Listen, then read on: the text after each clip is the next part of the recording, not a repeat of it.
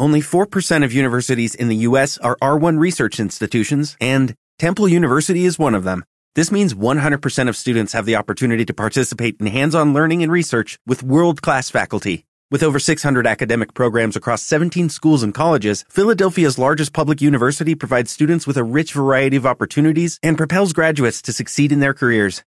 Temple University. Schedule a campus tour today at admissions.temple.edu/visit.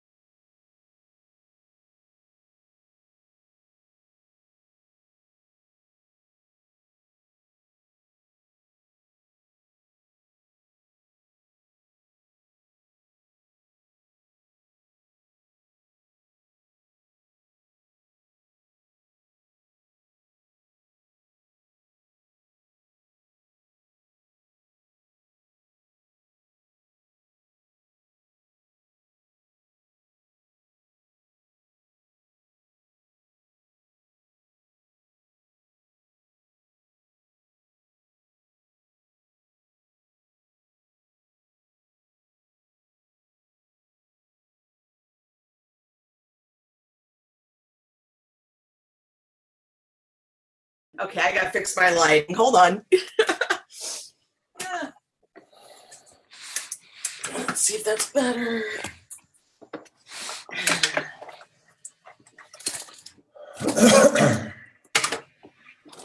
Nope.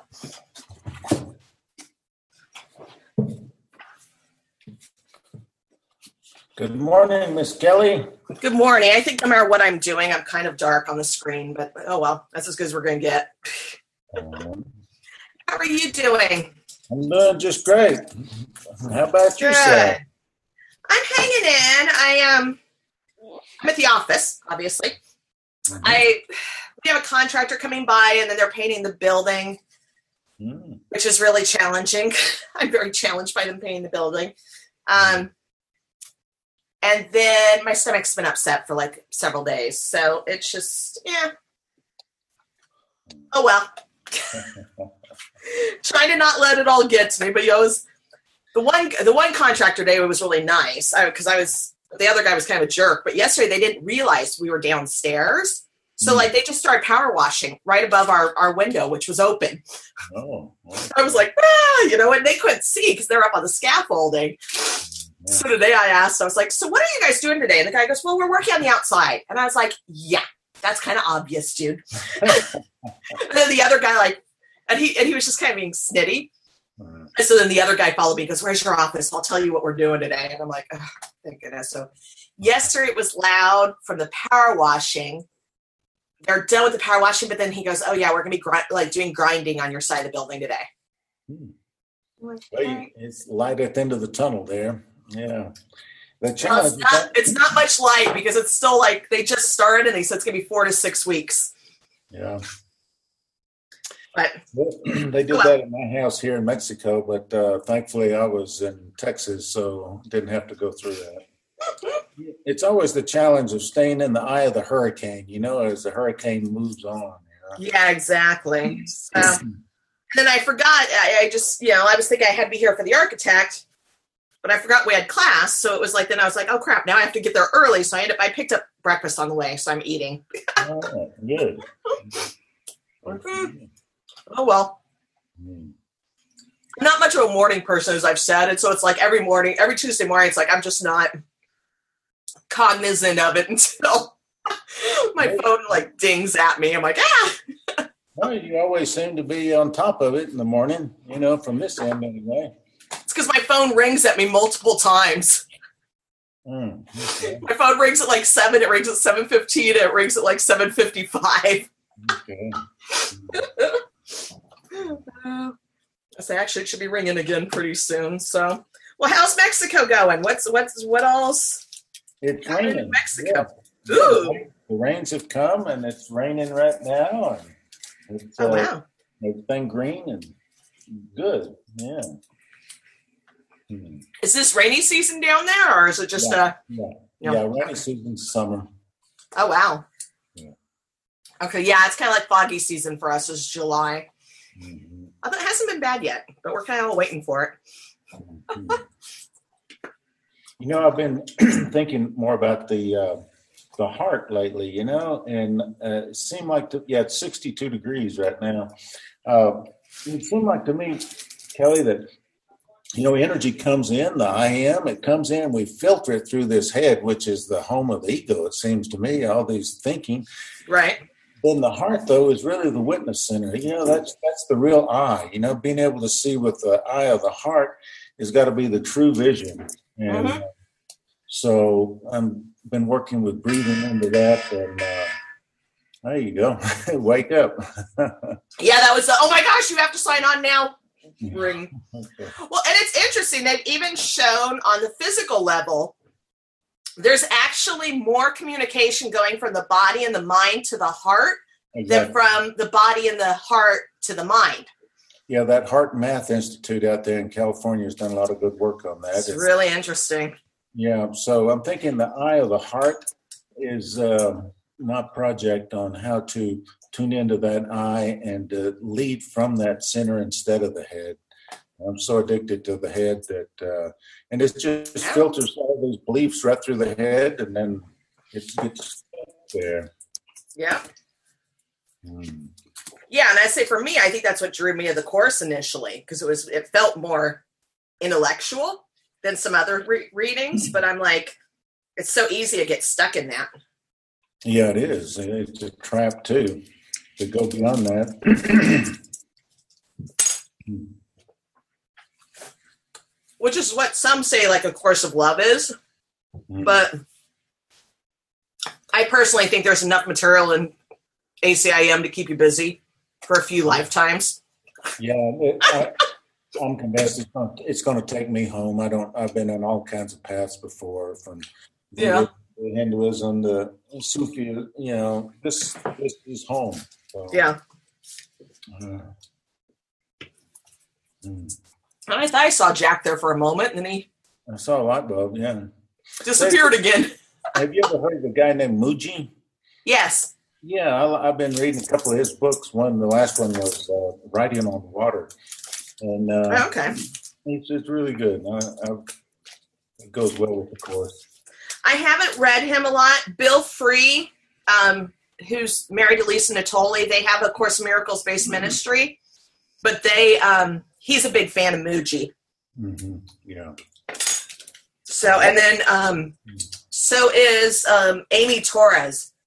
So we actually had a little challenge at the last the 2016 Course in Miracles conference because I think Amy actually I'll say Amy Torres I believe talked about Mooji quite a bit. And some of the some of the feedback we got from participants was this is supposed to be a Course in Miracles conference, not a course in Mooji. Yeah, yeah, yeah. Like, no, you gotta, you gotta bring. I know what you mean because people try to bring. Hawkins is another one, and you know, Mhm. there's uh, mm-hmm. Yeah, great. Can y'all hear me okay? Yeah, Okay. you're quite loud and clear. I'll just have to check and see if I've. Jackie, Jackie, been taking care of your cat today? That's a good one. I'm glad we got that cleared up. That was a great example, though, and it just cracked me up because we all like saw Susan's cat and nobody said anything. You, you feed and water it today? I will. or I'll kick it out, one of the two. Oh, mercy. Mercy, mercy, Miss Percy. Yeah, the, uh, Kelly, the uh, there's a girl in the course here. She's actually about 80 years old, uh, down in Mexico, and I'd sent her something that I think you'd sent from Tony, and uh, and I sent it on to her, and she emailed back said that she and Tony were boyfriends back in San Francisco way back, um, and, and he'd given her her first uh, Course in Miracles book, but then he decided he was gay, and they broke up. Oh, I don't I know. wonder if that's the one he was engaged to. He was engaged to some girl in San Francisco. Oh, really? I don't know. This this girl, um, she's been down here quite a while now, but but she yeah, which is uh, yeah. When he was younger, he was I don't know who, but I know he was engaged to a female for a while, and then they broke up, um, and he became you know bisexual, polyamorous. So oh yeah. You got lots of you got a lot of new words out in San Francisco that I need to put So my this- for. polyamorous is basically you love many. Yeah, yeah. So you know, Tony's got Uh-huh. Reverend Deuce Altheus, his significant other for long term. And then he has um, two other gentlemen, one of which shows up like once every six months, and the other one he sees every couple of weeks, who are his boyfriends. Well, Now, there's you know, there's question for me. For me, I, I feel like if you're going to say you're polyamorous, I would say you know he is in that sense. He seems to love multiple people. You know, there are some people in the community who say polyamorous just means you could sleep around a lot. And they're like, I love the person who I'm having sex with. I only met him once, but you know, I'm kind of like, well, it's all good. Yeah. yeah. Good morning. How you doing, Miss Morning, Susan? Susan. Good morning, everybody. All right. You got your cat ready? No, he's sleeping in the other room. Uh, Oh, Very darn. I'm. I'm going to be lost. I hope he stays there. Well, Kiri's right, literally like right under me practically because I'm at the office and she's asleep under the desk. So that's where we're at today. How's everybody? Doing well. I'm good, good, good, good. Busy day ahead of. Yeah. Good. Ready to sweep my mind again here. I think my mind needs to be swept out a little bit. And uh, Mine does too, actually. That's a good. Yeah. I remember the book. Uh, there's a book, "Breath Sweeps Mind," and I, I don't remember who it was, but kind of connected back with that again. The breath is, is like a broom, you know, and if I connect with it, it'll sweep my mind, you know, with the same thoughts, and just got to stay connected to it at the moment and keep breathing, and yeah, it's a good broom. Your camera is different today, Jack. Did you set it up differently? What's that? Your camera is different. Did you set it up differently? No, I'm probably just leaning back. I don't know. You're like you're like right straight on today. Usually you're kind of Yeah, we usually more profile. we usually just see this right here. Light of your head. Yeah. You miss it? There we go. He's the light of the world, Jack. We usually only see your halo. Oh, I see. Well, I wasn't sure what all y'all could see there, but you can see probably my whole face now, right? Yeah. Yeah. Okay. Yeah, we got a really good view on you today. Okay. So, oh, so everybody, I just realized it's right behind me. This picture here, right above me, that's the Reverend Larry, Larry Bedini. So he was the co-founder of CMC. That's like Houdini. Oh, yeah. Yeah. Who was the founder? Well, he was co-founder with Reverend Tony. Oh, really? Okay. Yeah. So they were partners at the time, and then they later split up, but they still worked the CMC together. And then he transitioned six or seven years ago. So we do keep Larry though in the office. If you ever hear comments of Larry, and then oh. that's our Christmas picture. You can't see it, but that's me and Tony with trash cans packing up the old location for our Christmas photo. So Are there are there other groups like CMC around the uh, around the globe here?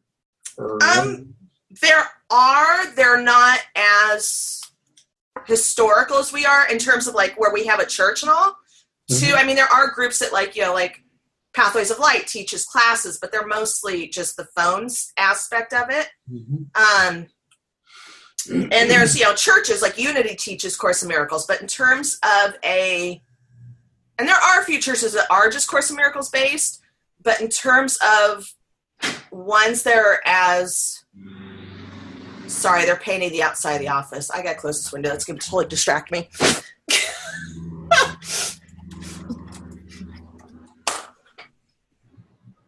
It looked like this worker was like doing a high wire act on the rebar or something. He's like, I was like, oh, I can't, I can't watch that. So, so Um, unity churches are, are all unity all unity churches associating with with the Course in Miracles, or is it just some?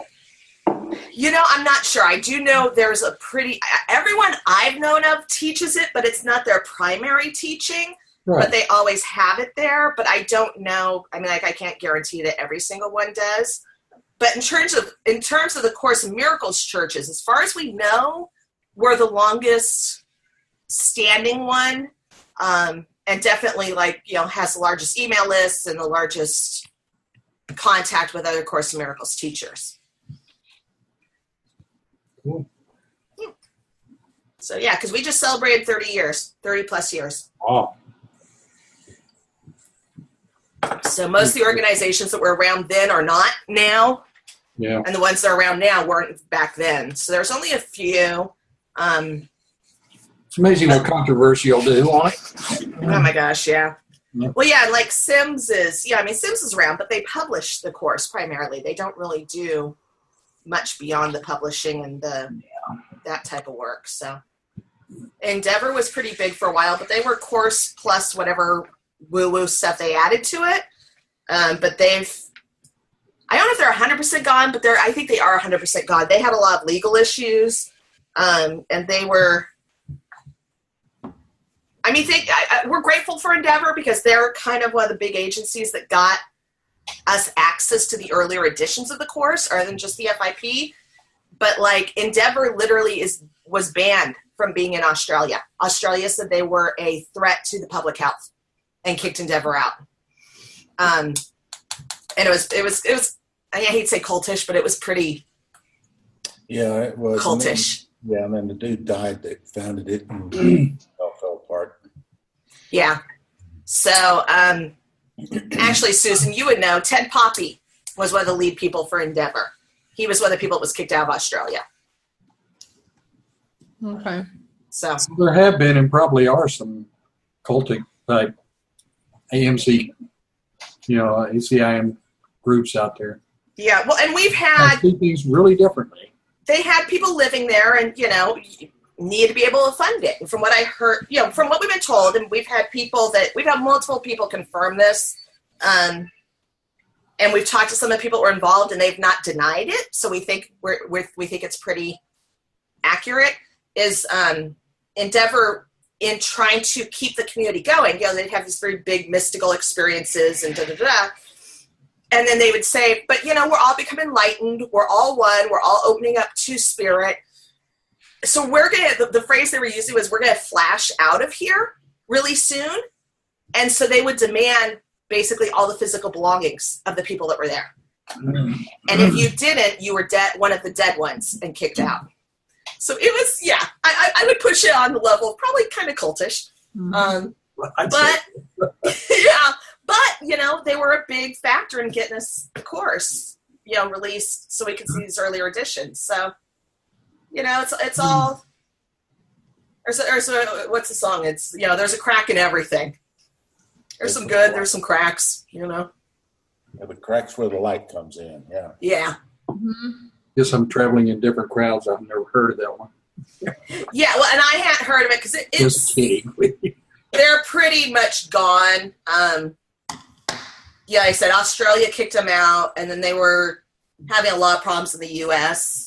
Um, so I think they, I, I'm not sure exactly if they're 100% dissolved, but they're like, I know the old man is gone, his transition, so I, I think they're pretty much non-existent now. But yeah, so I mean, they were one of the big early organizations, but when they had all these problems and all, they kind of ended up collapsing.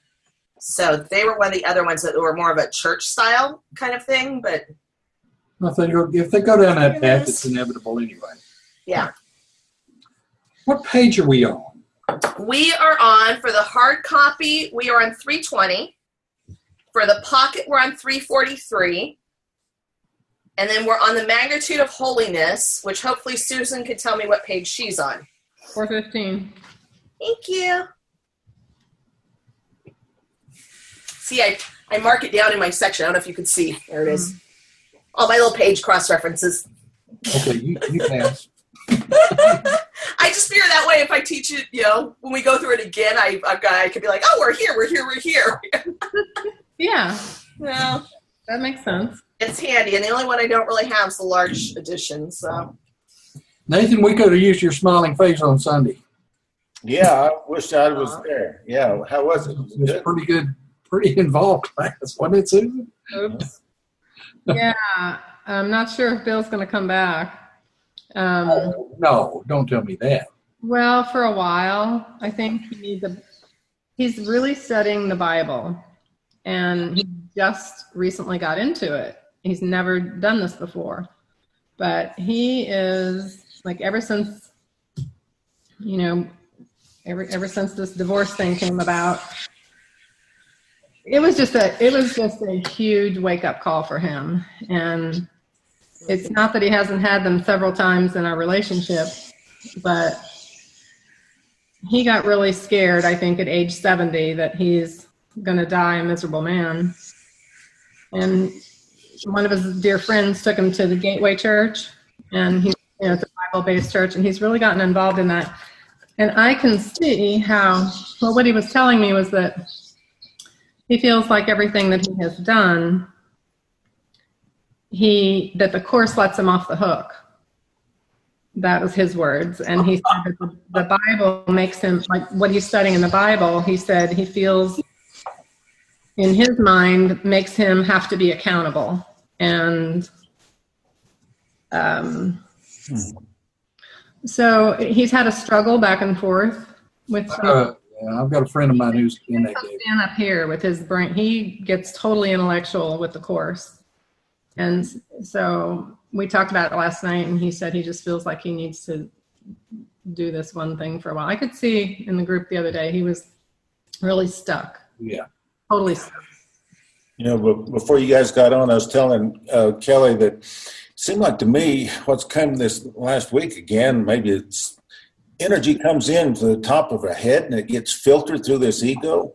But the real center is the heart. That's where the real Christ vision is, and that's where the truth is. And mm-hmm. being stuck, I'm an intellectual too, and so I get stuck in all those filters up here. I'm trying to figure out how to get that breath into the heart, breathe from the heart, live from the heart, you know, and see from the heart. Because his head is just a intellectual chaos. you know, it- it's grabbing it. Yeah. Well, good luck to Bill. Well, I hope he'll come back, you know, to the group. I think he'll kind of phase in and out for a bit, but right now, it's I just think something he needs, and it's real good for him. So many paths. Yep. Yeah, I was just gonna say that. I was gonna say as long as the path is supporting him and Well, he's never, awakening. you know, in his whole life, he's never had anything to ground him. He's he's always struggled with like what church he wanted to go to or what he believes in, and um, ever since he was a little boy, he has disassociated. The Gateway is kind of a traditional, you know, uh, Christian church. I think so. Yeah, I've never been there. and that's what they teach. I've got a good friend of mine who's in, involved in that, and and they have a lot of fun. They learn a lot, and uh, they're enlightened to a lot. Uh, but still, they it falls it falls short of actually allowing spirit to to actually be your guide. Okay, it's it's still mostly go to the Bible, get some book learning, try and understand what you're reading, and uh, take it, you know, word for word okay and and not not open yourself up to allowing spirit to actually reveal real truth uh, I, I just see that a lot in a lot of churches and i see that a lot in a lot of people and, it's uh, it's a difficult thing to deal with I I, dealt with i had to deal with it too. So i understand the struggle. It's painful. Can be. Mm-hmm. Bill said he's never believed in an evil force in this world, and therefore he always felt he could do what he wanted and have no repercussions. And since he is so good at dissociating, he is just like he's he's never lived a life that is what he really wanted. And so somehow he's getting some grounding in this, and it's um, making him look at stuff that he's never been able to look at before. And so, whatever. I think he's in a Yeah. transition. good I say he'll still get the course by osmosis from you. Mm, Yeah, yeah, for sure. Yeah, he said, you know, the course is perfect for you, but he said, for me, not now. Yeah. I well, want it's to not, yeah. See, my mom's, my, well, my parents are very, you know, not never been interested in spirituality. be, Um, but you know, I mean, I, it's weird because I was almost the black sheep because of that, because that's all I've ever been interested in, primarily. And um, it's funny. A couple days ago, I was, I was, just, I was, say, I was pissed off at my sister. I just found out more stuff she was doing, and um, my mom, who's you know, like, I never think of my mom being spiritually minded. I'm like, she just lives her life, but she's not interested in really spiritual concepts. She calls me the next day and she goes, you know, I was thinking, I think I'm concerned. I'm concerned about you. I said, what? And she goes, mm-hmm. you know, you really have to need, you have to like embody forgiveness, and you need to make sure that you're you're living in forgiveness, not hurting yourself. She goes, I think you said that a couple of weeks ago. I was like, oh, thanks, mom. She's getting it somehow. Uh, Oh, okay, well, let's get started. We only have four Right. sections today. The last section's a little bit longer. So we'll do the two sections and take a break, hopefully just a little before nine, and then do the last two sections. Sorry, I'm bumping the desk with my knee. So, me, Jack, Nathan, Susan. Woohoo! let's do it The magnitude of holiness. You still think holiness is difficult because you cannot see how it can be extended to include everyone. And you've learned that it must include everyone to be holy. Concern yourselves not with the extension of holiness, for the ma- nature of miracles you do not understand, nor do you do them. It is their extension, far beyond the limits you perceive, that demonstrates you do not do them. Why should you worry how the miracle extends to all the sonship when you do not understand the miracle itself?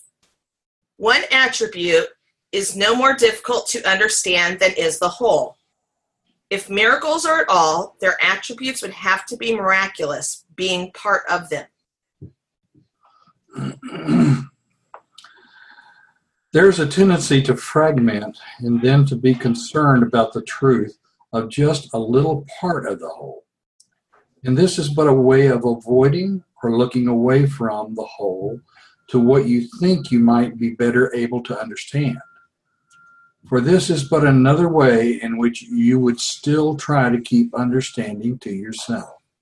A, a better and far more helpful way to think of miracles is this you do not understand them, either in part or whole, yet you have done them. Therefore, your understanding cannot be necessary. And therefore, your understanding cannot be necessary. Okay. Yet it is still impossible to accomplish what you do not understand. And so there must be something in you that does understand. You know, there's a, um, uh, if you go to the, um, what the, what's that New Course in Miracles book that we're reading? The Circle of Atonement? Circle of Atonement, yeah. If you go to um, the Cameo 10, it, and we're going to be covering that next next Sunday, I think. But um, if you go there and read that a little bit, it does start talking. It does start talking about uh, understanding miracles, what they are, and how we can we can be part of them. But um, I just wanted to bring that up, just to mention it, because it's it's very true.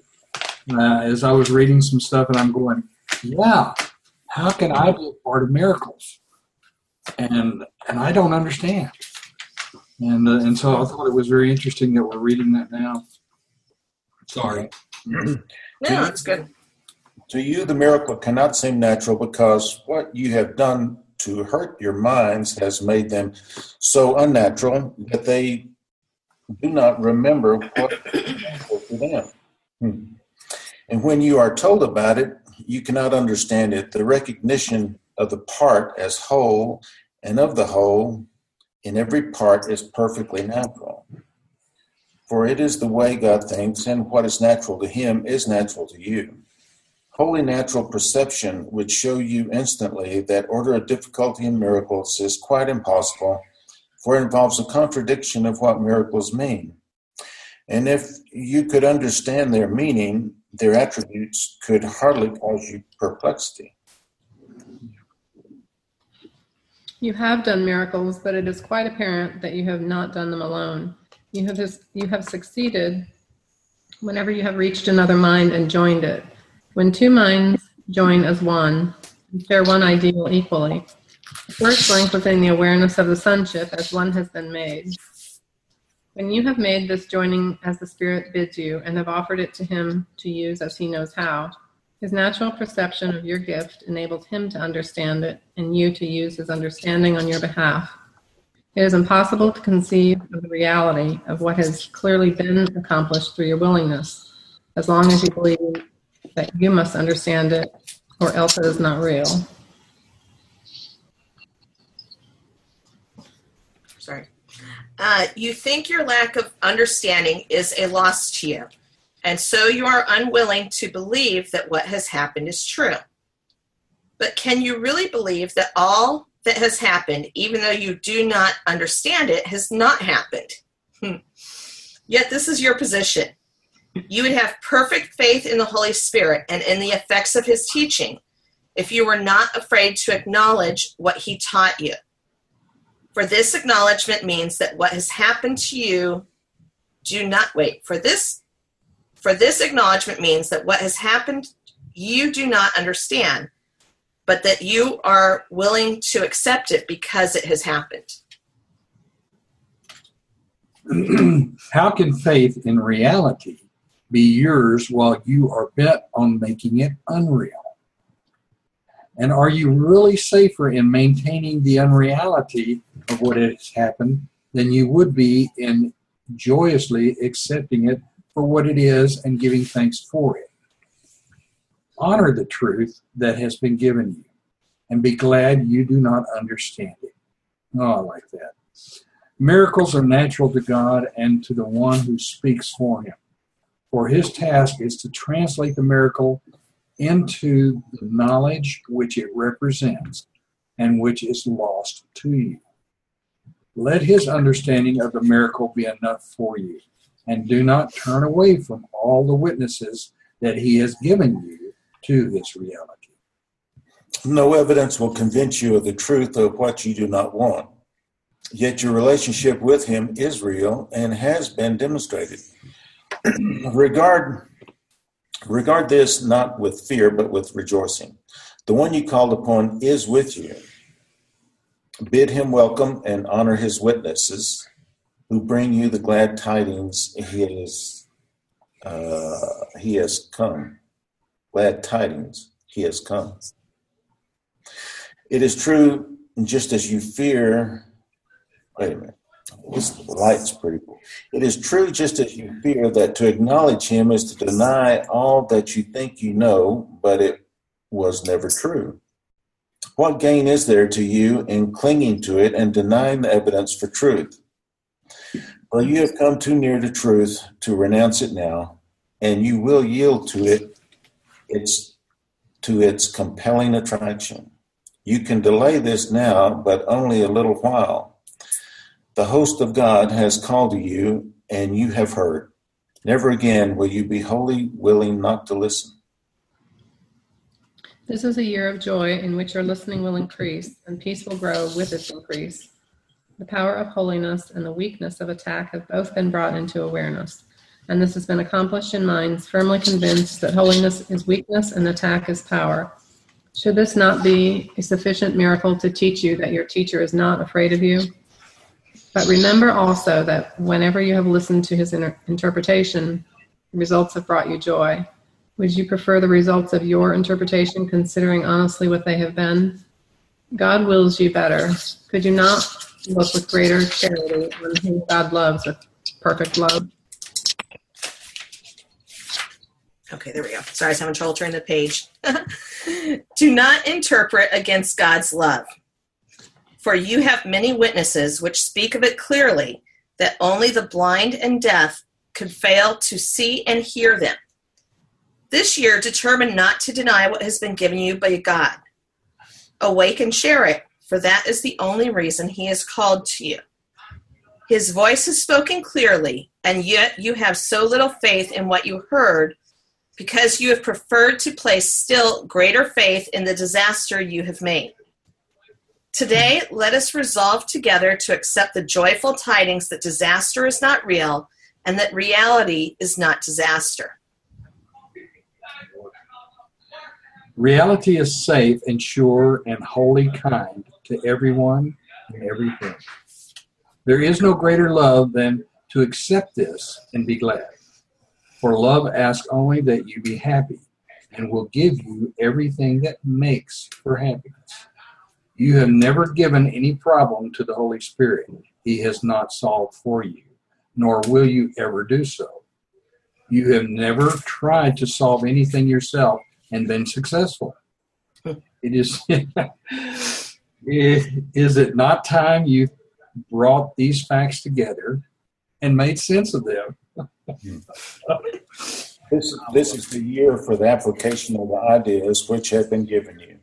For the ideas are mighty forces to be used and not held idly by.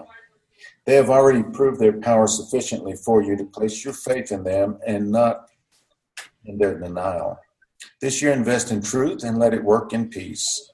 Have faith in what has faith in you. Think what you have really seen and heard and recognize it. Can you be alone with witnesses like these? Hmm. So, well, side note with um, Jack's comment, just so you guys know, there's also a section right before lesson 341 called What is a Miracle? So, those What is sections are always five paragraphs long, so they're kind of nice and short. Um, but it talks about what's a miracle back there. So, you can also peruse that if you're interested.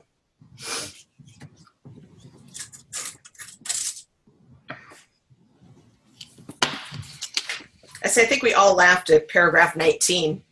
Mhm. I was trying not to chuckle, and I heard somebody else like in the background. I was like, "Oh, good, it's not just me." No. You know, you've never given any whole problem to the Holy Spirit; He's not solved for you, and you've never tried to solve anything for yourself and been successful. Can't you put those together? Yeah. Duh. You know, I was like, uh.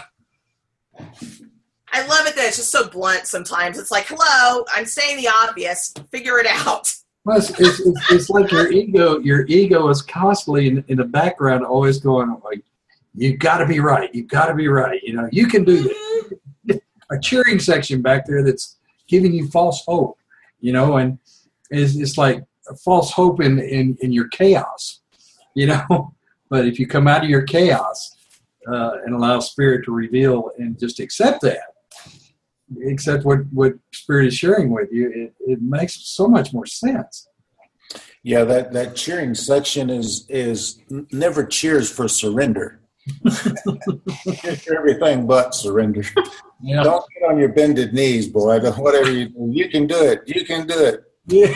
Push them back. Push them back. Don't give in to God. You can do it. You can do it. You're the one. Yeah. Right. When I was saying, Robert Tony and I were talking about this yesterday. It's kind of interesting for us because we deal so much with the course community. How much of the I want a different outcome, but I'm going to do the same insane thing over and over and over. By golly. Yeah. it's like we just get tied up into it. And it was just, it's just really interesting to watch it, you know, and observe because it's like, I know I do it. And then it's like, you know, then I watch other people and I'm like, what are we doing? And it's like, we're just totally holding on to this. I have to be right and I have to do it my way. And it's like we're getting the same insane outcome of ego every time. Being insane is fun. You have no responsibility then. you can always you Oops. push it off on something else. Keep talking. Good morning. For dogs I've got a key upstairs. Okay, hold. Yeah. So I'm teaching. I'm doing a class, but if you need anything, just knock. Okay. Thanks. Sorry, that's our contractor. Our ceiling is about nine inches too short For what? to be a legal office. There's a So legal ceiling height?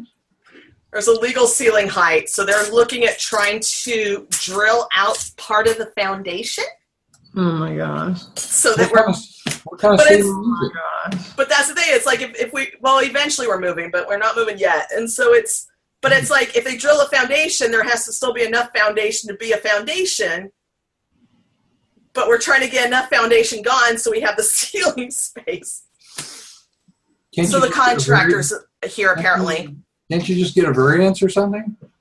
Those are hard to get in California. yeah even just using it for an office for church space we're having a little challenge with because they're like drop ceiling, is it?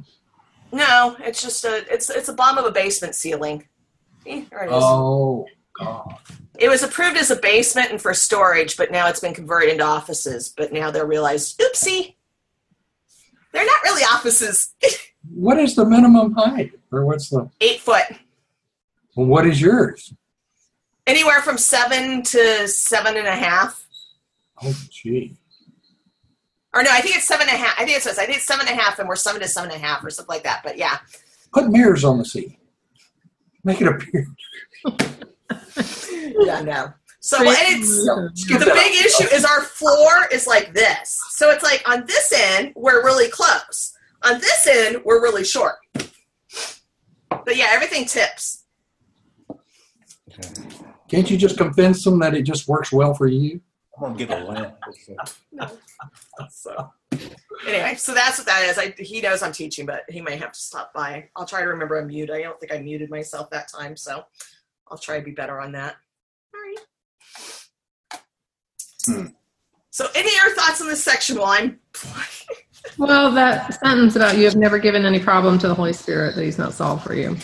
Um, on, like, you know, if there's something that I have asked the Holy Spirit to guide me in or help me with a hundred thousand times, and I am still stuck in that same issue since I'm 15 years old,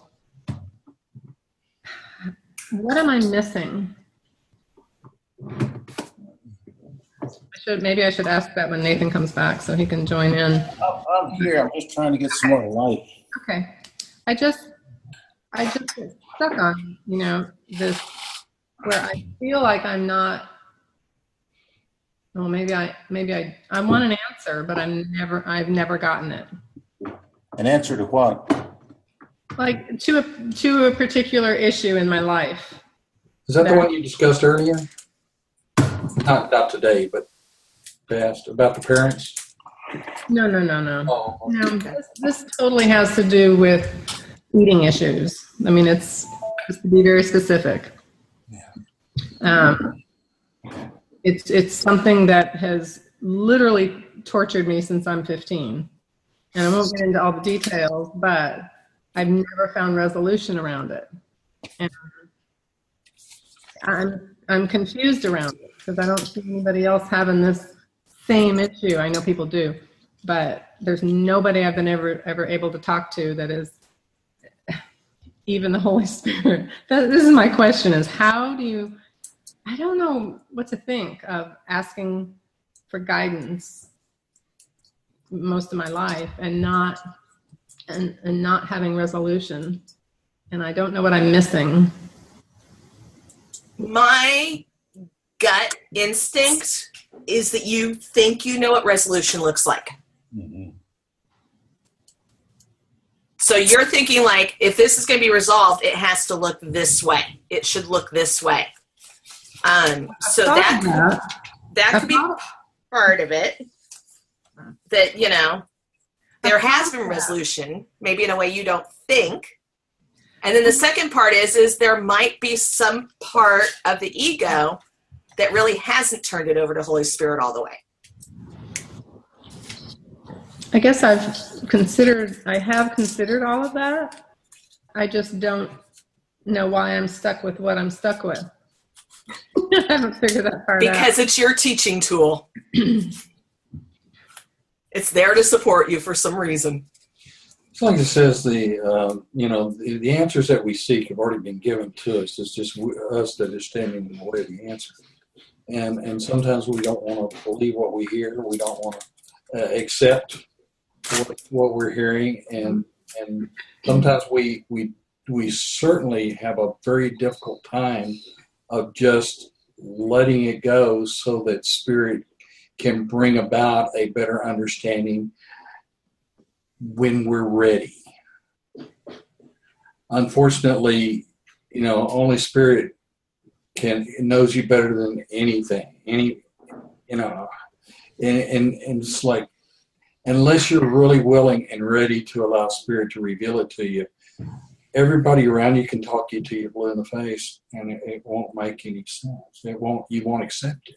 when you want something so badly and you feel like I feel like I want to hear that, I want to know what is the what the Holy Spirit's telling me. I feel like I am not able to hear it as badly as I want to.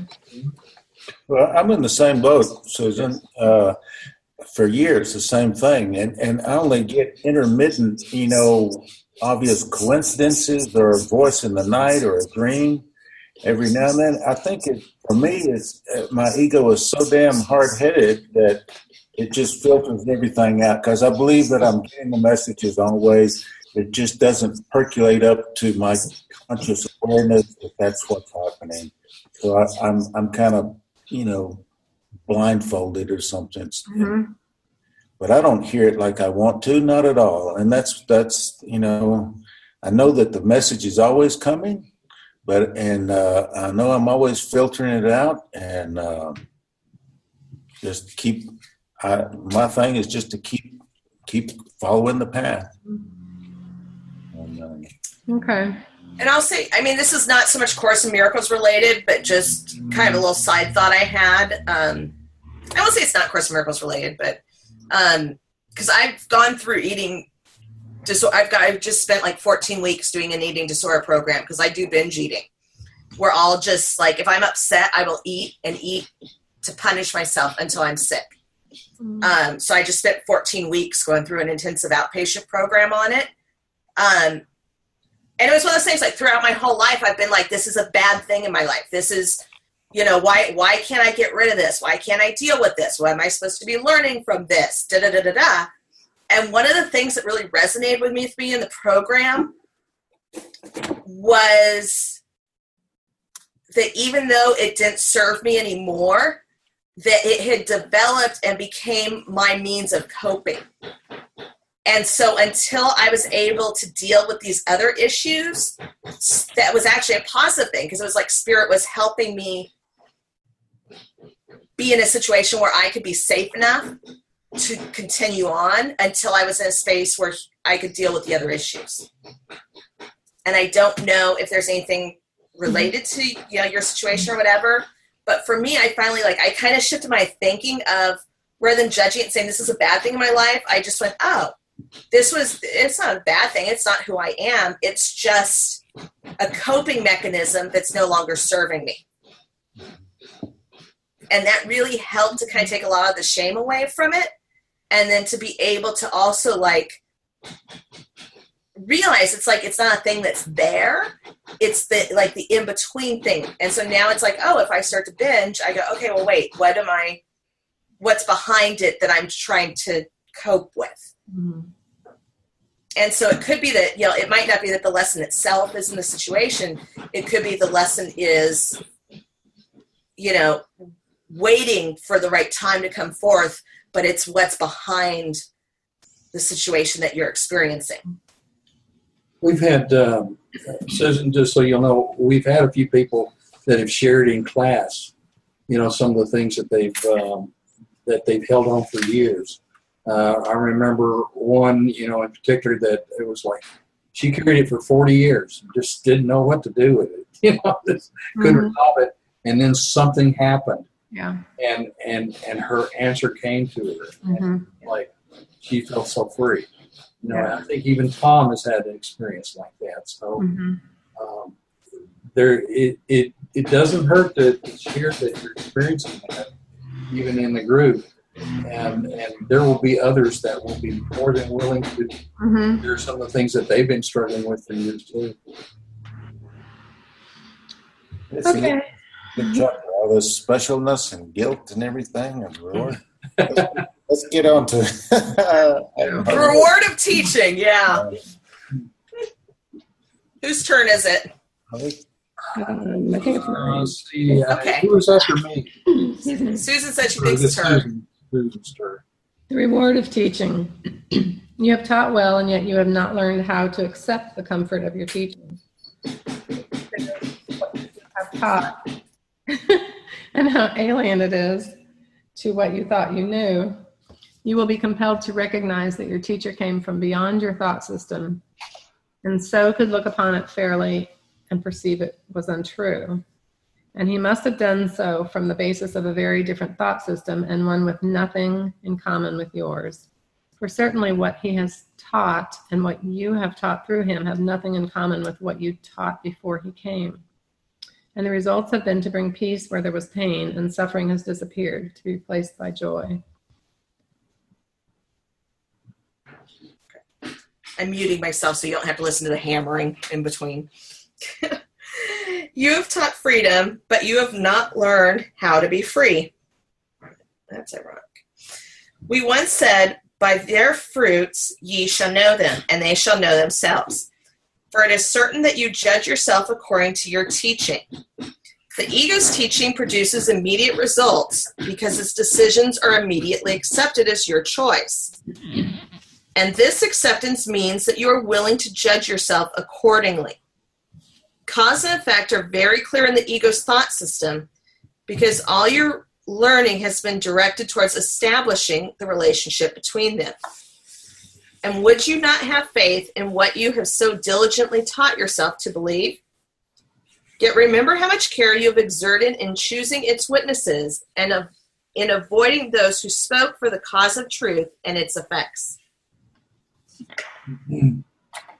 Does not the fact that you have not learned what you have taught show you that you do not perceive the sonship as one? And does it not also show you that you do not regard yourself as one? For it is impossible to teach successfully wholly without conviction. And it is equally impossible that conviction be outside of you. You could never have taught freedom unless you did believe in it. And it must be that what you taught came from yourself. And yet, this self you clearly do not know and do not recognize it even and and let me go back and read that one. And it must be that what you taught came from yourself. And yet, this self you clearly do not know and do not recognize it, even though it functions. This is a course in how to know yourself. You have taught what you what you are, but not let what you are teach you. You have been very careful to avoid the obvious and not to see the real cause and effect relationship that is perfectly apparent. Yet within you is everything you taught. What can it be that has not learned it? It must be that this is really outside yourself, not by your own projection, but in truth. And it is this that you have taken in that is not you. What you accept into your minds does not really change them. Illusions are but a belief are but beliefs in what is not there. And the seeming conflict between truth, truth and illusion can only be resolved by separating yourself from the illusion and not from truth. Your teaching has already done this, for the Holy Spirit is part of you. Created by God, he left neither God nor his creation. He is both God and you, as you are God and Him together. For God's answer to the separation added more to you than you tried to take away. He protected both your creations and you together, keeping one with you what you would exclude, and they will take the place of what you took in to replace them. They are quite real as part of the self you do not know, and they communicate to you through the Holy Spirit and their power and gratitude to you for their creation they offer gladly to your teaching of yourself, who is their home. You who are hosts to God are also hosts to them. For nothing real has ever left the mind of its creator, and what is not real was never there. You are not two selves in conflict. What is beyond God? If you who hold him and whom he holds are the universe, all else must be outside, where nothing is. You have taught this, and from far off in the universe, yet not beyond yourself, the witnesses to your teaching have gathered to help you learn. Their gratitude has joined with yours and God's to strengthen your faith in what you taught. For what you taught is real, or sorry, for what you taught is true. Alone you stand outside your teaching and apart from it. But with them, you must learn that you but taught yourself and learn from the conviction you shared with them. this year, you will begin to learn and make learning commensurate with teaching. You have chosen this by your own willingness to teach. Through you seem to, though you, okay, though you seem to suffer for it, the joy of teaching will yet be yours. For the joy of teaching is in the learner who offers it to the teacher in gratitude and shares it with him. As you learn your gratitude to yourself, who who teaches you what he is will grow and help you honor him. And you will learn his power and strength and purity and love him as his Father does. His kingdom has no limits and no end, and there is nothing in him that is not perfect and eternal. All this is you, and nothing outside of this is you. To your most holy self, all praise is due for what you are and for what he is, who created you as you are. Sooner or later, everyone must bridge the gap which he imagines exists between his selves. Each one builds this bridge which carries him across the gap as soon as he is willing to expend some little effort on behalf of bridging it. His little efforts are powerfully supplemented by the strength of heaven and by the united will of all who make heaven what it is, being joined within it. And so the one who would cross over is literally transported there. Your bridge is builded stronger than you think, and your footing is planted firmly on it. Have no fear that the attraction of those who stand on the other side and wait for you will not draw you safely across for you will come where you would be and where yourself awaits you. You know, um, this the chapter here, uh, teaching, teaching, and learning. You know, it, it's coming clear all the time that these things are one. Giving and receiving are one in truth. Teaching and learning are, are one in truth. And I just read another day, you know, God and us are one in truth. You know, it's not any separate, and that's been kind of a hard one to wrap my mind around that you know it's not that we're a part of god it's just like one you know and so all these these polar opposites that we have down here are collapsing this book is kind of collapsing every one of them into oneness again and the final one really is that that acceptance that that we are God. I mean, that, that it's, mm-hmm. it's cause and effect are one in heaven, the same thing. We, God is cause, we're effect. That's one too. It has to be. Does that make sense yeah. Yep. Mm-hmm. And uh, every one of these delusions of uh, illusions of, of duality here are coming together in this book to to just lead us right back to there is no duality. It's just everything is one good and bad. No, it's just you know whatever it is that we want to attach into. Got to get those filters out of my head. Yeah, yeah. I mean, the mind, the mind, the head has hijacked the the I am energy. Yeah. You know the the, the who we are, hijacked it and filtered it, and it's insane. You know, mm-hmm. filter of separation and duality. Hmm and cause and effect. You know, it's talking about cause. You know, it, it, talks a whole lot about cause and effect. I don't know why. It, it, and to me, it, that seemed like the basic building block. You know, particularly here in duality land. You know, that's what we use. But you know, bringing it back to oneness again, cause and effect are one. It's only here that we seem to see this illusion of a gap between a cause and effect, or between teacher and you know student. Um,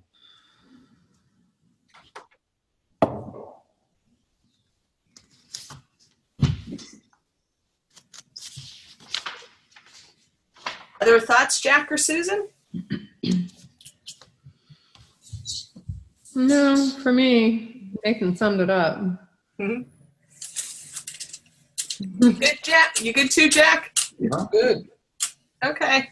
In that, before we leave it, in that paragraph twenty-four, you know, it says you've been uh, you have been very careful. Uh, I guess it's number whatever it is. Well, second sentence you've been very careful to avoid the obvious and not to see the real cause and effect relationship that is perfectly apparent. Yeah, it goes throughout the course. It it, it dances with this cause and effect business a lot, and uh, to me, it seems to be really simple. If we can just stay on the path, cause is always mind, effect is always form. And when I get misaligned, when I take myself out of that alignment, yeah, there's chaos and confusion and all that goes with it. All right, well, I rest. You said cause is mind and effect is what? The world, the world of form. That's the projection. Yeah.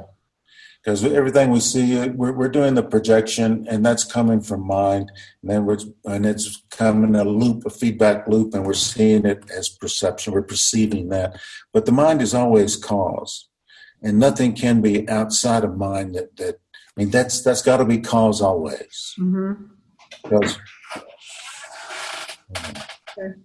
I keep beating that drum a lot with a lot of people. I don't know, and myself mostly, you know, to I think remind myself where is truth. You know, I'm not going to find it out in the world. You know, it's got to be out in my mind always. Yep.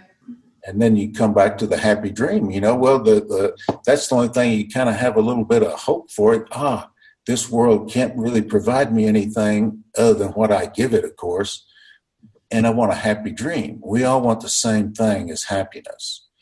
And the happy dream is the is the carrot. You know, you know the idea that that there can be a happy dream and mind being cause. If I turn it over to the right source, it will be happy. If I take the reins and ride my horse, you know, I'll, I'll run off the canyon. You know. mm-hmm. Yep. Grand Canyon, yeah.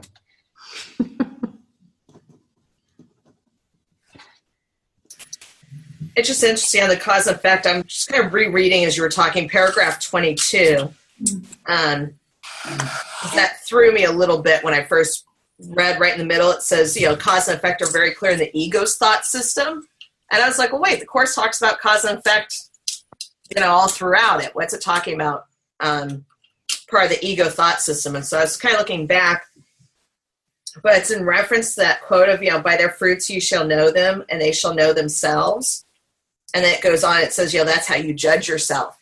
And so it's interesting because, yeah, I totally agree with you on the idea that cause and effect is, you know, the cause is the mind, the effect's what we experience. And yet here it's saying, you know, we can also kind of twist that cause and effect and be like, oh, well, you know, I didn't do something right, so I must be a bad person. I think that's what's talking about in 22 is doing that like jumping from the effect and making it a judgment of the cause based on or what we think was the cause. It was just kind of an interesting I know I'm still kind of playing with that paragraph because it, it just it was it was an odd thing for me for it to talk about cause and effect as part of the ego because it's like you know you read other parts where Jesus or the course says you know I'm not going to get involved you need to experience cause and effect so it kind of threw me a little bit when it tied it into the ego, but I think it's talking about using cause and effect as your filter to judge things. I think. well, you know, Nathan kind of made it clear, a little bit clearer for me, in that uh, the idea that cause and effect, cause and effect is of the ego anyway. Uh, like you said, cause is always from us, and and the ego. I mean, I, I mean, the effect is always the what's outside, what's what's really outside of us. Okay, so if we cause something to have an effect, it's going to be the effect outside of us. So cause and effect. If we have a cause, it's because we are seeing outside of ourselves because it doesn't flow with truth and true reality. So the only reason you can have a cause is because you're you're looking outside yourself. And the effects of looking outside yourself are the results. It's that's how I'm interpreting it. And Nathan, if I confuse that in any way, please correct me. All I know is that it's a, gold, it, it's a huge gold mine for me that cause and effect relationship because it it's the basic building block and you know also our authority, who, who we are, because it touches that too. It goes back to who we are. We, we are an idea in the mind of God. The Creator is cause. We are the effect. But in heaven, it's one. And so that collapses everything back into one, too. There's no difference between us and the Father. I'm somewhat confused sometimes is here in this world, you know, we do do cause and effect. Instance would be you have a child, you have a son Okay, you're the cause, the Father, the Son is the effect. But here, yes, it looks different that your Son is not the same in the same powers as you, but that's only the trip up of, of duality land. In essence, he is the same because there's only we are all the, the holy son of God. Okay, so I think I put it together. Thank you. Well, I think you did. You know, it's interesting because it goes back to that that cause and effect very clearly is is the. Okay, it says cause and effect are very clear in the ego's thought system because it is of the ego's thought system. Well, but but it can be used by the ego or it can be used by spirit. It's by extension cause, you know, I can by love, if I'm tuned in to source of love, to who I am, then I can extend that love, which would be an effect, and it goes on forever. If I'm if I'm letting the ego drive the machine, I can do cause and effect, but it's it's gonna peter out and do nothing. You know. Well, remember that, that spirit, if, if I understand it correctly, I believe spirit uses cause and effect for the purposes of correction. Okay, not not as a, a teaching tool for reality. Okay. Okay, I mean it, it, it helps us correct our reality. It, it uses spirit uses everything here that we've created to nudge us back into that GPS of home. There you go. Yeah.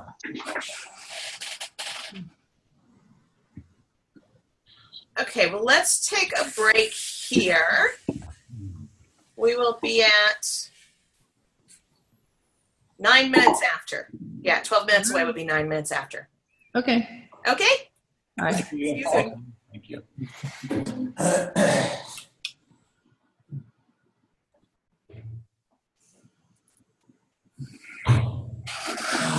you.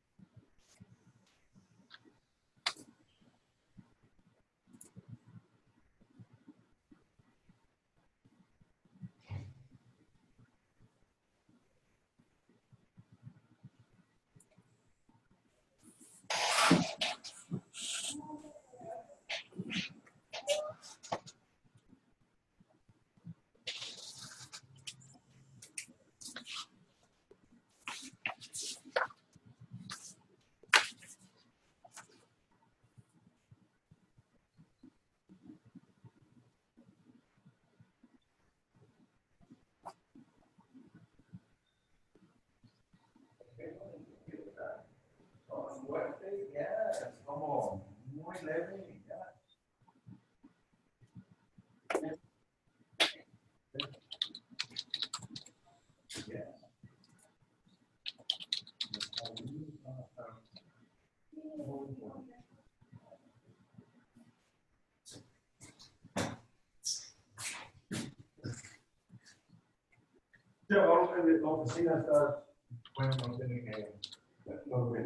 gracias, te profe.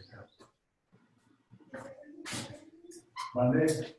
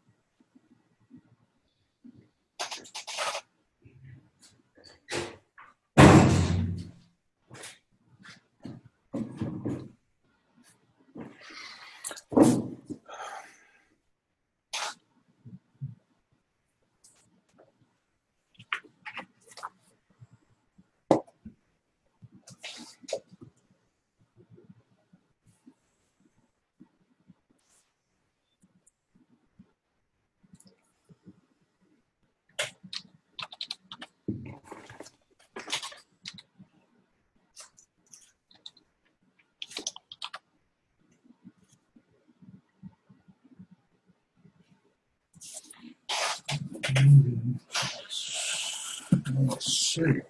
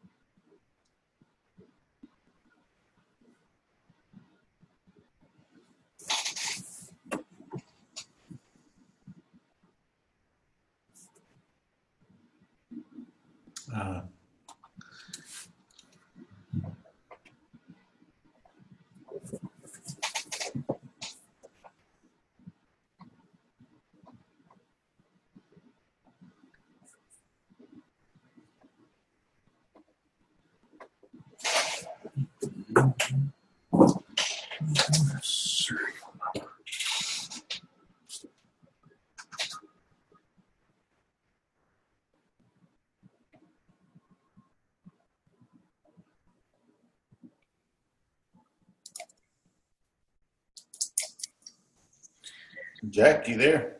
Yeah, I'm here. I'm I'm trying to fill out a a little report, or, or actually, I'm trying to register a product that I bought yesterday. I bought a uh, a crown uh, stapler, okay. and and I can't seem to find the serial number that they're asking for. So I'm kind of a little confused. What's going on anyway? Yeah, I was just reading here. It says the authority problem. What chapter three. I've been reading the first again. It said is uh, the authority problem, and it says this is the root of all evil. And so you know, it always goes back to who who am I? Who's doing the the cause here? Is the ego hijacking? You know, and and trying to usurp the power of who I am, um, or or am I letting letting spirit take take the reins? You know, who am I? Yeah. You know, and what it what it seemed like is, you know, that um, the ego when we got here, we the ego wants to be the father you know we want to we want to usurp the you know the chain we want to uh, backflow it to where we we've learned, I believe, that the ego is our father. You know, What do you, and what do you mean? that that's who we are. Oh, that's And what we that's that's what we've learned. Yeah, we've learned here that the ego is who we are, and that's the source of who we are, and that's being like a father. It it is saying, you know, that's the father. The ego is the father, and we're the effect. Ego is cause, and then we are the effect. That's yeah. Okay, good. That's that's how we've uh, Yeah, that's- it. That's how we've learned it here, and it's uh, it's going against you know laws of of nature because you know I can't my son can't be my the father of me, you know he you know so uh, it's just a really upside down way of um, hmm. of, uh, to make it, it's constantly trying to do that, you know, to where, uh, you know, the if if my son, my illegitimate son, because it's also has to with you know without cause it cannot be there can be no effect. Okay, and an illegitimate child is somebody without cause. It has no father, right? Okay, so the ego would be like our illegitimate child that thinks he, you know, has a father, you know, or thinks he is the father. Some somewhere in there, it's kind of coming coming to grip, grips. Uh, well, I'm, not sure. I uh, Well, I don't blame you. I, I don't quite get the either. well, but no, it sounds it's an illegitimate. You know, the ego is a, our illegitimate child. You know, that it's like you extended you extended the the concept of, of the ego being our father. It's like you extended it into how we relate to life. Mm. and made that also another extension. Um, and, in reality, all we've done is basically made the ego and everything that we uh, that we have cause and effect of, it becomes a part of that, and we can we can relate it into multiple things, but it doesn't change the fact that we that we we're still looking at the ego as being our our cause, our father, as you put it, because we basically substituted the ego for our Yeah. true reality. yes, for God to for our true Father. Right. and anything without a cause has no effect. So this world being without cause has no effect. Exactly. Yeah, it's only that, that we we've let the ego run this run the system into thinking that that it that it is a father and it is cause. When the ego cannot be cause, it, it is only a belief system that we've made. It's a an erroneous belief system. Right. Yeah. Yeah. We're talking about the, the illegitimate child that we have created as the ego, and without anything illegitimate, without cause, there cannot be an effect. And um, so, somehow or another, there's a way of simplifying that process of cause and effect with the ego, ego wanting we've accepted as our father, when in, in truth it's impossible to usurp, you know, the to change the direction of truth. Yeah, uh, or anyway, it's coming, but it's not there yet. Hmm. Something to do with illegitimate children, you know. An, Ill, Ill, an illegitimate child has to have, without without a father, it's illegitimate. It has no, you know, it's But those illegitimate children matter too. well, illegitimate. Well, it's a poor analogy. I, I realize. I know what you're saying. I get Yeah, it. but It's not a poor analogy. I think it's a perfect analogy. but, but in ideas, if an idea is illegitimate, that would mean that it has no cause, and that would mean it's only in the world of illusions, and so it it's really nothing. If it's a, a legitimate child, it would come from cause, true cause, which would be love, and would be extended forever. Does that make any more sense? Um, um, Well, it does. It does in the ego world. Yeah, yeah. I mean, in this, yeah, I can have a bunch of illegitimate children here, can I? You. Yeah. Go for it, Nathan. Go for it. would. Yeah, one dollar inheritance each one that can come up at my death. Yeah. Oh, Oh, that's cute kids. that's my that's my if I can get it up there. Oh, that's my new toy there, Nathan.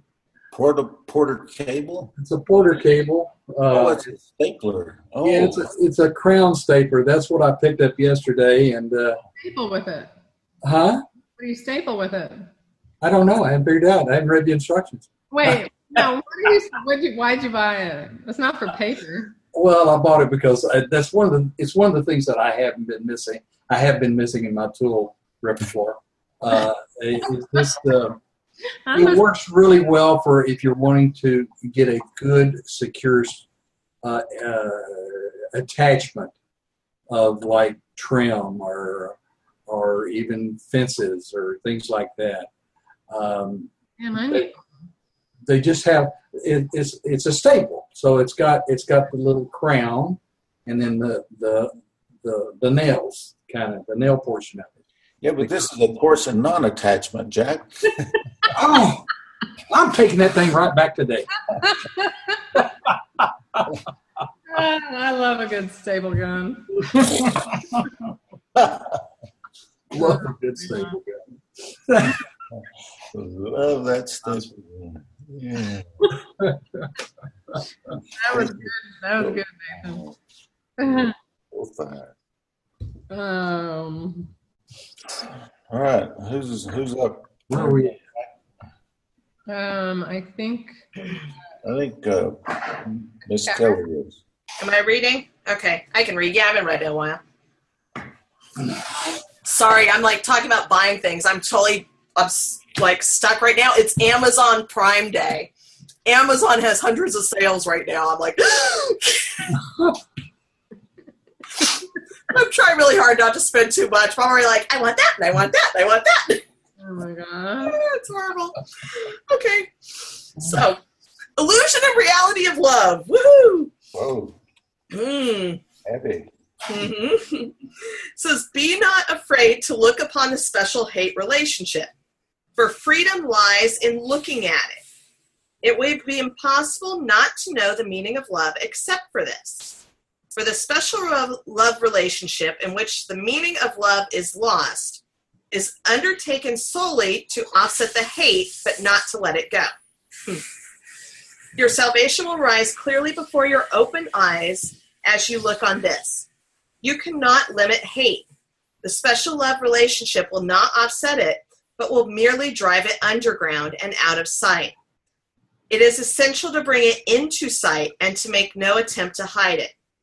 For it is the attempt to balance hate with love that makes love meaningless.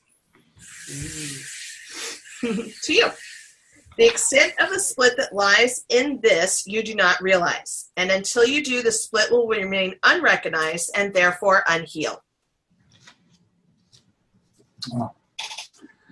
The symbols of hate against the symbols of love play out a conflict which does not exist. For symbols stand for something else, and the symbol of love is without meaning if love is everything.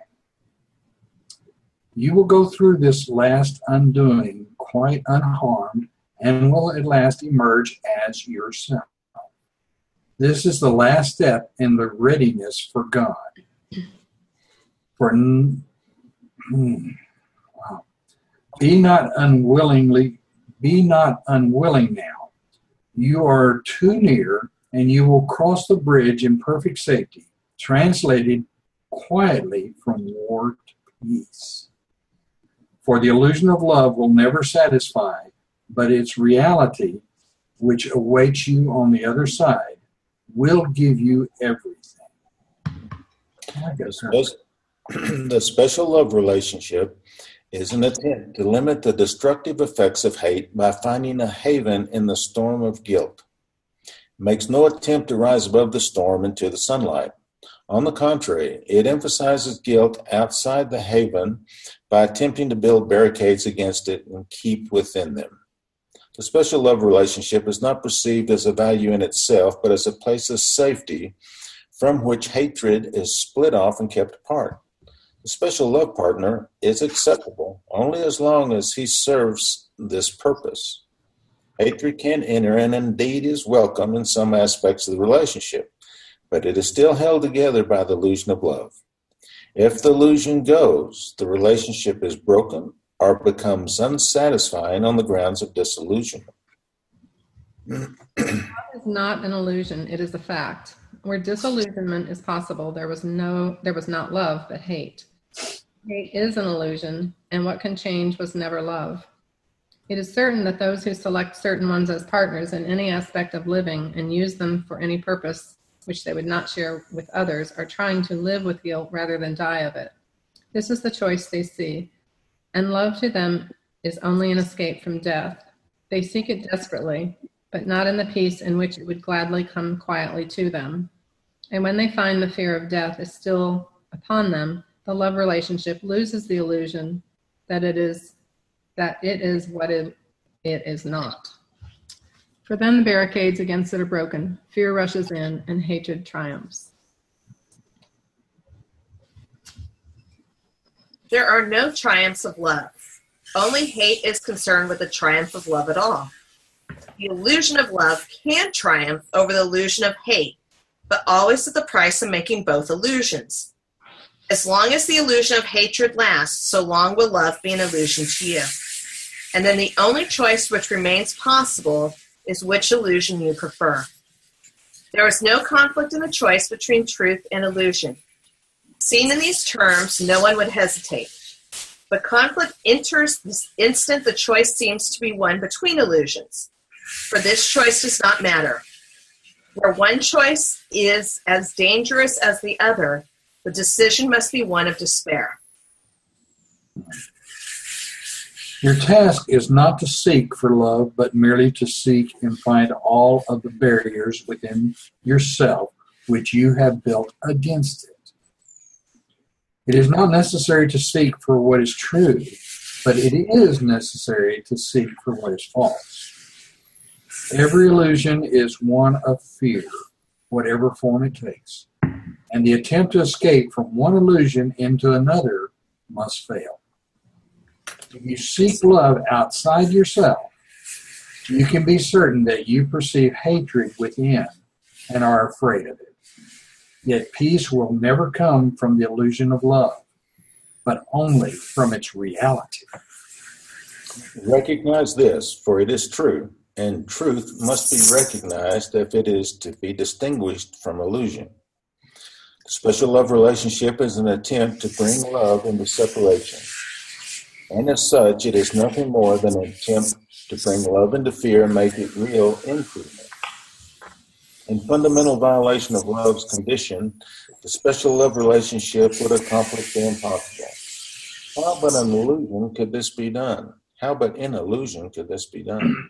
It is essential that we look very closely at exactly what it is you think you can do to solve the dilemma, which seems very real to you, but which does not exist. You have come very close to truth, and only this stands between you and the bridge that leads you into it. Heaven waits silently, and your creations are holding out their hands to help you cross and welcome them. For it is they you seek. You seek but for your own completion, and it is they who render you complete. The special love relationship is but a shabby substitute of what makes you whole in truth, not in illusion. Your relationship with them is without guilt, and this enables you to look on all your brothers with gratitude because your creations were created in union with them. Acceptance of your creations is the acceptance of the oneness of creation, without which you could never be complete. No special can offer you what God has given and what you were joined with Him in giving.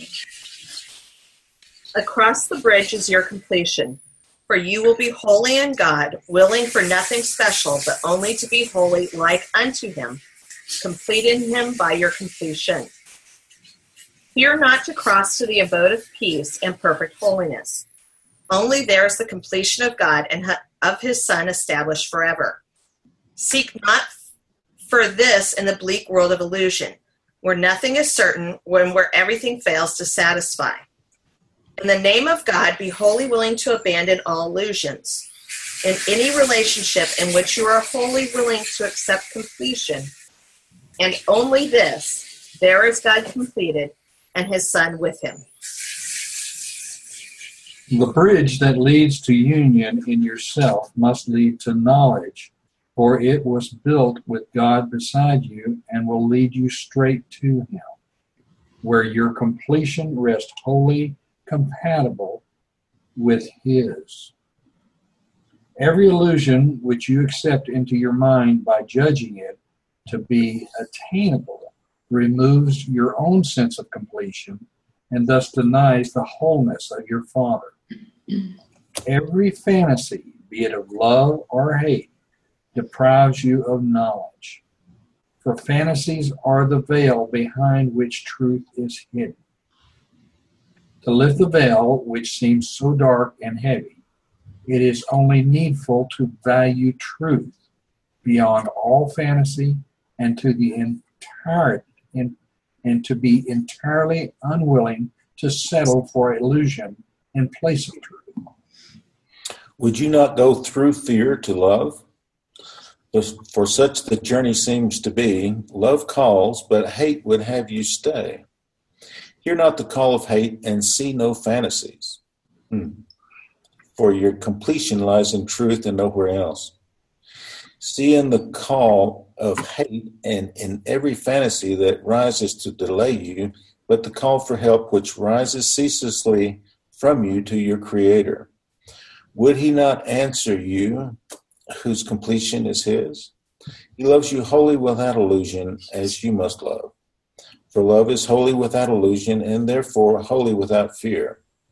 Whom God remembers must be whole, and God has never forgotten what makes him whole. In your completion lies the memory of his wholeness and his gratitude to you for his completion. In his link with you lie both his inability to forget and your ability to remember. In him are joined your willingness to love and all the love of God, who forgot you not. Your Father can no more forget the truth in you than you can fail to remember it.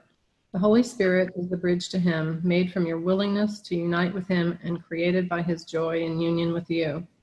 The journey that seemed to be endless is almost complete, for it is for what is endless is very near.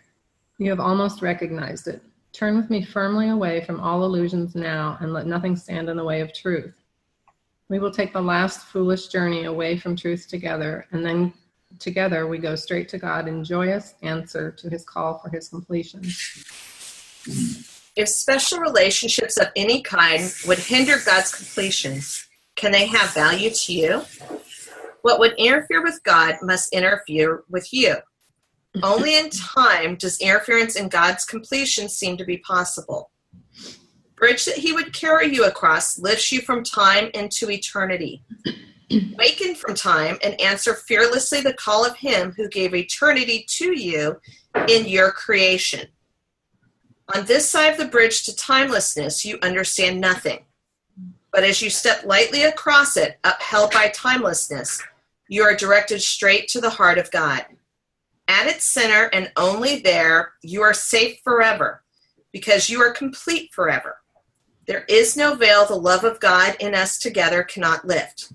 The way to truth is open. Follow it with me. Wow.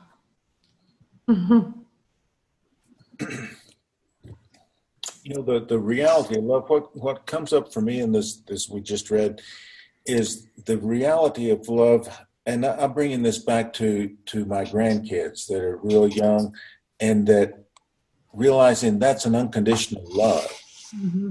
and and seeing that and feeling that and seeing the shabby substitutes that I've built in a special love relationship. Everything has its purpose, and I think the Spirit's going to will use these special love relationships to heal us whatever wounds we had childhood or whatever but when that when that bubble burst and you've healed that that wound then the light comes in you don't need it anymore i mean that that we, we put this special love relationship on a pedestal and kind of you know and kind of wall it off from truth uh, this has given me something that uh, i missed in childhood, for instance, I, I think that you know, for me, it was it was a great awakening, a, great bubble. Actually, it was this year, yeah, that just burst when I could see see what the purpose was and how those grandkids would that they expressed to me the unconditional love of of just open, completely, hmm you know, there. And uh, Yeah. This special relationship thing has taken me since the early 90s, I guess, to grasp. It was back then when I was studying it in a different group in Dallas, and I absolutely rejected this concept. I could not. I, I completely was against it. And when I talk about Bill, I just have an automatic trust that that you don't judge him. Um, I still care greatly for him, so I don't mean to use him in any way to. I'm, I'm not. I'm not judging him at this time any longer. So it's easy for me to talk about some of my stuff with him, and I hope that's okay to share. Um,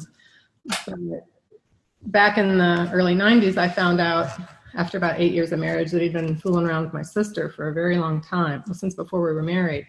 And that blew my mind, like absolutely blew my mind about eight years into the marriage. And I wanted a divorce, and he got into sex and love addiction recovery and blah, blah, blah. Anyway, so now he and I are in this Course in Miracles class, and this comes up, and I completely rejected it because I wanted to be more special than my sister in his eyes. I could not, that was tough. My sister was my, the closest I've ever been to anybody. And she was the one he picked and vice versa. And uh, so that, that was a tough concept. And then midway into the marriage, he was having another relationship. And I wanted to be more special than her. I just couldn't take it. Now, I didn't know they were having a, an affair. I found out just recently that, you know, he admitted, yes, that was true. But this time, I just found out in, uh, at, on Thanksgiving that he's been having a secret life for the past five years with another woman. And he's out of that now. But again, mind blown. And this time, I have able been able to shift over to the. I mean, once I was able to completely go to a place of forgiveness, and I've I've learned now what special relationships are, and how detrimental. I never could have gotten it if I hadn't gone through all of this, which was torture. I mean, it was you know 32 years of being lied to, and but I I think I could have never accepted this if I hadn't gone through that.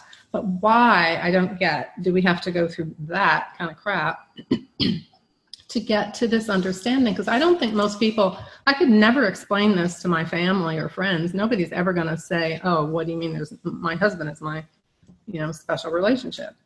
It has taught me the most amazing thing, and that is how to have a relationship with somebody because now I don't now I understand a holy relationship and I have that with Bill now. I could have never had that with him before. We still want a divorce, but I mean I do, but I have a holy relationship that I have never experienced in my entire life and it is the most precious thing. But how does anybody supposed to get to that without all this other junk, you know? mhm. It, it, it's a it's a big journey. It's it, it says in this special love relationship is the ego's most guarded secret, you know, or citadel, you know, of illusion, and and I believe it. The special love romantic relationship is the most, uh, uh, you know, and that was for me. I went through the special relationship business, and I, I got it, but I didn't get the special love relationship till this year, and it's like a it's like a bubble burst and ah wow it was it was an eye opener but yeah. Because yes we're talking in this chapter too about fantasies you know with illusions and fantasies and we all we all make illusions and fantasies Yeah. and run after the future and we think that this world has something pleasurable to offer me still and and that they're all body related, of course. Mhm. Yeah.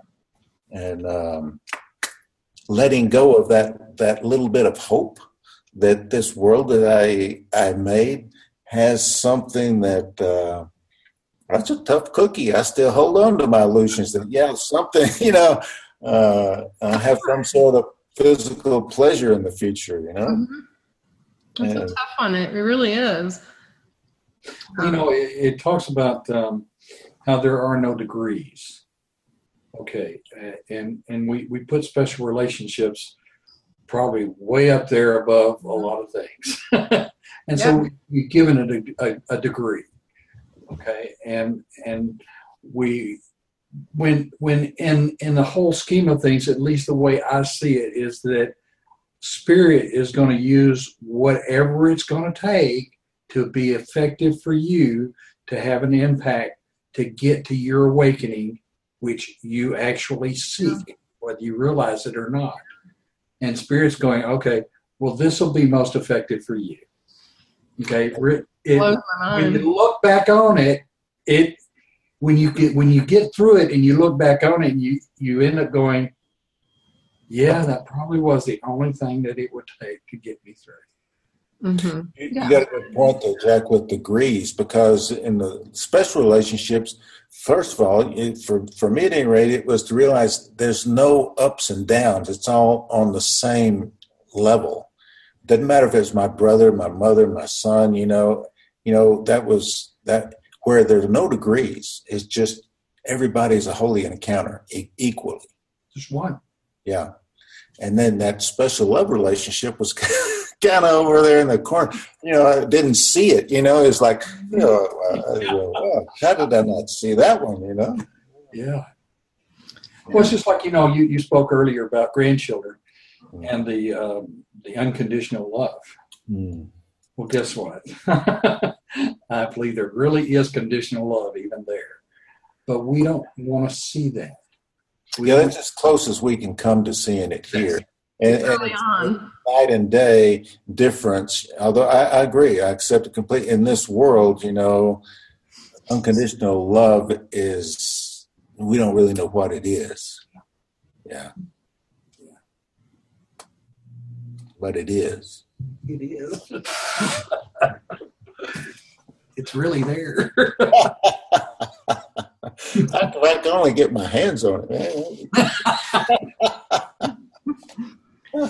The next step in this for me is when I think about, okay, now I've learned all this. Now I've gotten to this place. Now I've come to understand this one holy relationship.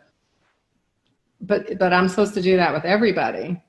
I look at these women from his past. My sister and I have long since repaired our relationship and are very close again.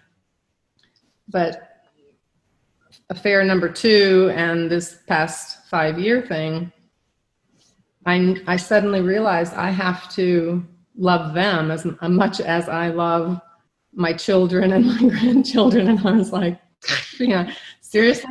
But I knew I wasn't going to spend too much time not loving them because it just brings me misery.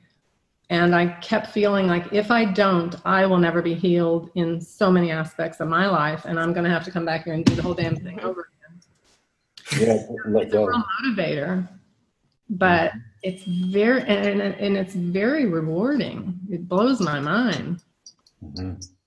Well, I see you. You hit a key point there. The, the forgiveness isn't for them. The forgiveness is for you. Yes. You know, yeah. It, it's a Yeah, it's just up in yeah, yeah. And I've done the same thing. I'll say like my my marriage was a major special relationship, and then I thought I was like, okay, figure that one out. I'm gonna just love myself from within. All the loves within. Spiritual teacher right after that, bam, went right back into the special relationship. So I'm I'm hoping I got it a little better this time because that was even more painful than my divorce actually. And um, I'm like, man, you know, I've spent a lot of time just kind of going, love is within. I don't need to seek from without. The love is within. Like over the last two years, it's been like my whole focus, and it's just, you know, I really do like that paragraph 32 about special relationships. That's that's that's a good one. It, I think it hits home with all of us. But um, you know, one of the things I was thinking of when when, we read through that was I think um, how often I will just now I, I like to express myself and, and share with without and, and I and let me preface this first. I used to worry about everything that people might think about me, Mhm. about every word I said, every action I took, every gesture I made. Okay, I used to think about that. And then when I finally got to a point where I said, no more. I that's too much of a burden. It's, it's, it's so heavy a burden on me that I can't keep doing that and discover who I am. So as I started doing that, when I started re- releasing that, I started realizing that I was speaking, I was sharing, I was moving, gesturing, whatever, without any thought of anybody judging me. Big freedom in that. Yeah. Mhm. and and I and and it as we started reading through that, I I, I guess it finally took in um, the cat here. The, it, it's that you know what everybody else wants the same thing. So for me to judge is just fulfilling their expectations. They've got that annoying, nagging thing going on somebody's judging. So I can help by not judging. And but I need to consistently, you know, hold my own in the in the things of just doing and being without feeling judged Yeah. even though I might be. But I can do my part by not, you know, practicing not judging. I don't know if that makes much sense. But It does. Mm-hmm. But I say we need to move on because this last section's a bit long. Um, and it's the specialness and guilt. I think I think Susan, didn't you just read? I, We'll say Susan read. I I'll read. you finished it. I thought Um, you finished Oh, did I? Okay. So yeah, it's the specialness and guilt section. Now the interesting thing, Circle of Atonement, you know, they just came up with totally new titles. Circle of Atonement calls this section the ritual of the death of God. So there you have it. the the ritual of what? Of the death of God. Well, you know that that would be the ego trying to you Oh, know yeah. show God, right? Yeah. Yeah. I see I'm, that. I'm the source. You know, I'm the Father. Yeah. You know, don't look anywhere else. Okay. I can So- see that. Yeah, Okay, so if I just read, then Jack, you're up. yeah, I'm a yeah. Specialness and guilt. In looking at the special relationship, it is necessary first to realize that it involves a great amount of pain. Weren't we just discussing that? Mm-hmm. Anxiety, despair, guilt, and attack all enter into it, broken into by periods in which they seem to be mm-hmm. gone. all these must be understood for what they are. Whatever form they take, they are always an attack on the self to be made the uh, to make the other guilty. Wow. We have spoken of this before, but there are some aspects of what is really being attempted that we have not touched upon. Very, sim- very simply, the attempt to make guilty is always directed against God. For the ego would you, would have you see him and him alone as guilty, leaving the sonship open to attack and unprotected from it. Special love relationship is the ego's chief weapon. There it is. Is the mm-hmm. chief weapon for keeping you from heaven. It does not appear to be a weapon, but if you consider how you value it and why, you will realize what it must be. The special love relationship is the ego's most boasted gift. And what a gift. And, and one which has the most appeal to those unwilling to relinquish guilt. The dynamics of the ego are clearest here. For counting on the attraction of this offering, The fantasies which center around it are often quite open. Here, they are usually judged to be acceptable and even natural. No one considers it bizarre to love and hate together, and even those who believe that hate is sin merely feel guilty and do not correct it.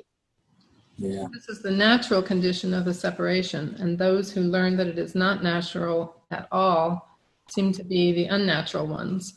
For this world is the opposite of heaven, being made to be its opposite, and everything here takes a direction exactly opposite of what is true. In heaven, where the meaning of love is known, love is the same as union. Here, where the, where the illusion of love is accepted in love's place, love is perceived as separation and exclusion. Mm.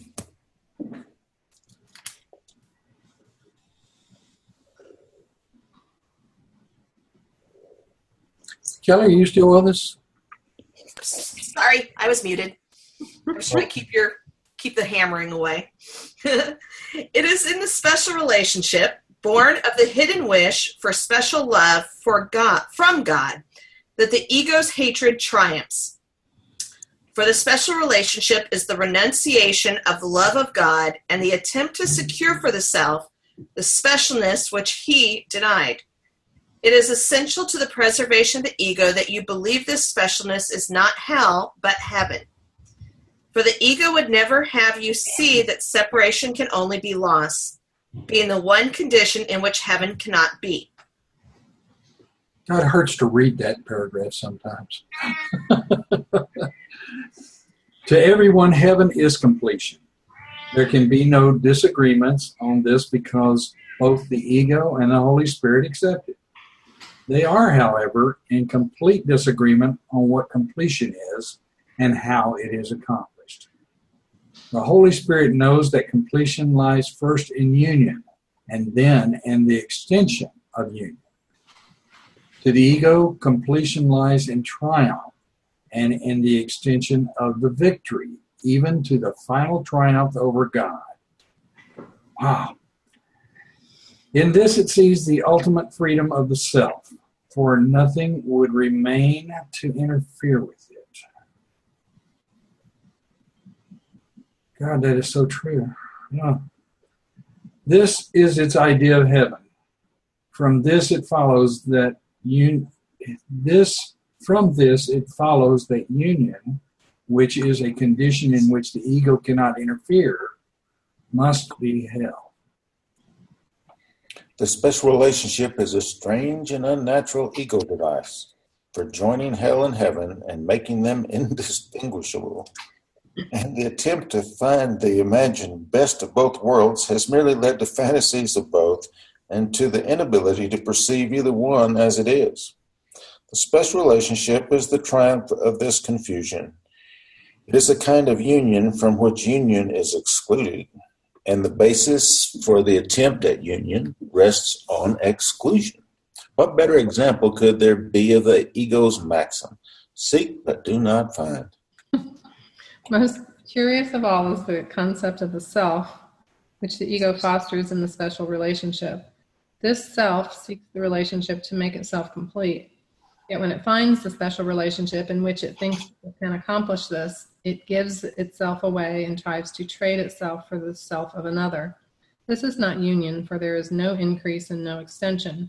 Each partner tries to sacrifice the self he does not want for one he thinks he would prefer and he feels guilty for the sin, sin of taking and giving nothing of value in return.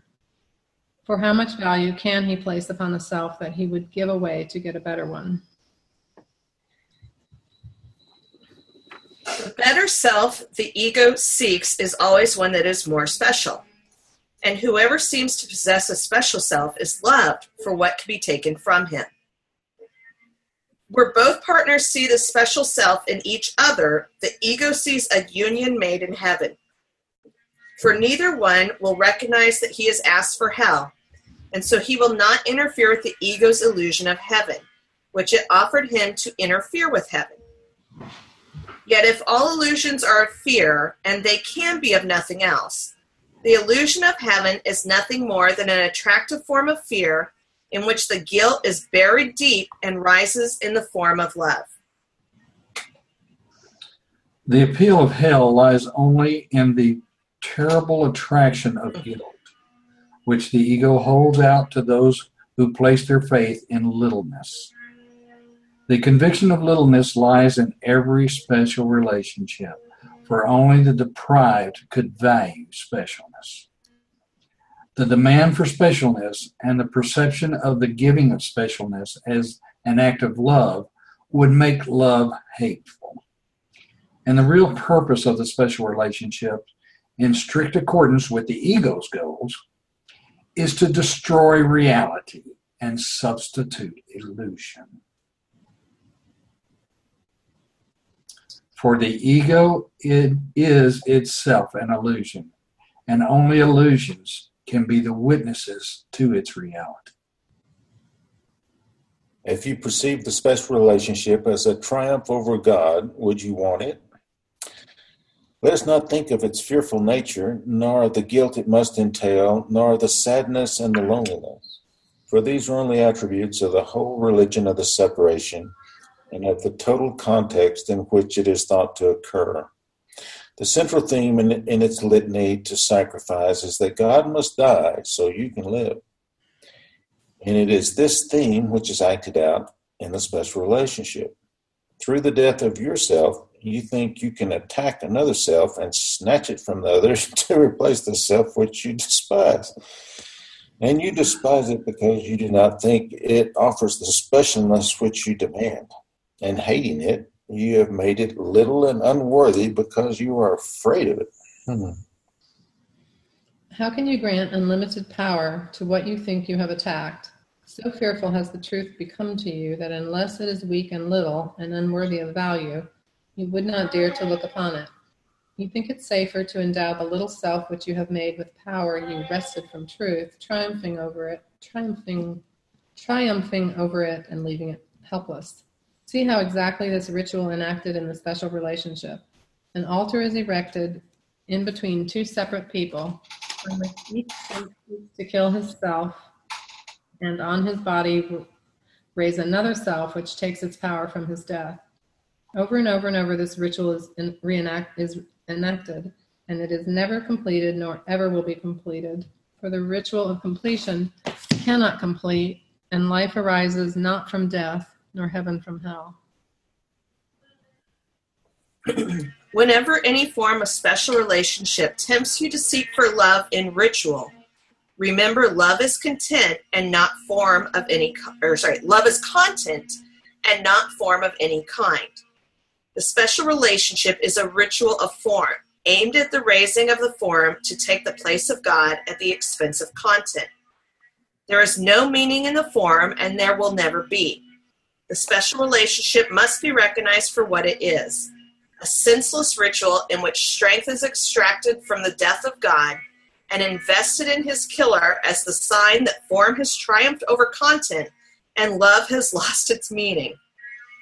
Would you want this to be possible, even apart from its evident impossibility? For if it were possible, you would have made yourself helpless. God is not angry. He merely could not let this happen you cannot change his mind.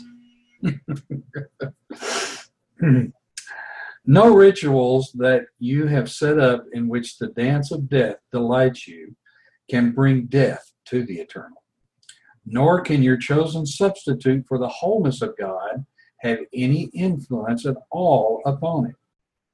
See in the special relationship nothing more than a meaningless attempt to raise other gods before Him and by worshiping them to obscure their tininess and his greatness. In the name of your completion, you do not want this. For every idol which you raise to place before him stands before you in place of what you are. Salvation lies in the simple fact that illusions are not fearful because they are not true they but seem to be fearful to the extent to which you fail to recognize them for what they are, and you will fail to do this to the extent to which you want them to be true. And to the same extent, you are denying truth and so are making yourself unable to make the simple choice between truth and illusion, God and fantasy. Remember this, and you will have no difficulty in perceiving the decision as just what it is and nothing more. The core of the separation delusion lies simply in the fantasy of destruction of love's meaning. And unless love's meaning is restored to you, you cannot know yourself who shares its meaning. Separation is only the decision not to know yourself. Its whole thought system is a carefully contrived learning experience designed to lead away from truth and into fantasy. Yet for every learning that would hurt you, God offers you correction and complete escape from all its consequences. The decision whether or not to listen to this course and follow it is but the choice between truth and illusion. For here is truth separated from illusion and not confused with it at all. How simple does this choice become when it is perceived as only what it is? For only fantasies made confusion in choosing possible, and they are totally unreal. This year is thus the time to make the easiest decision that ever confronted you, and also the only one. You will cross the bridge into reality simply because you will recognize that God is on the other side and nothing at all is here. It is impossible not to make the natural decision as this is realized.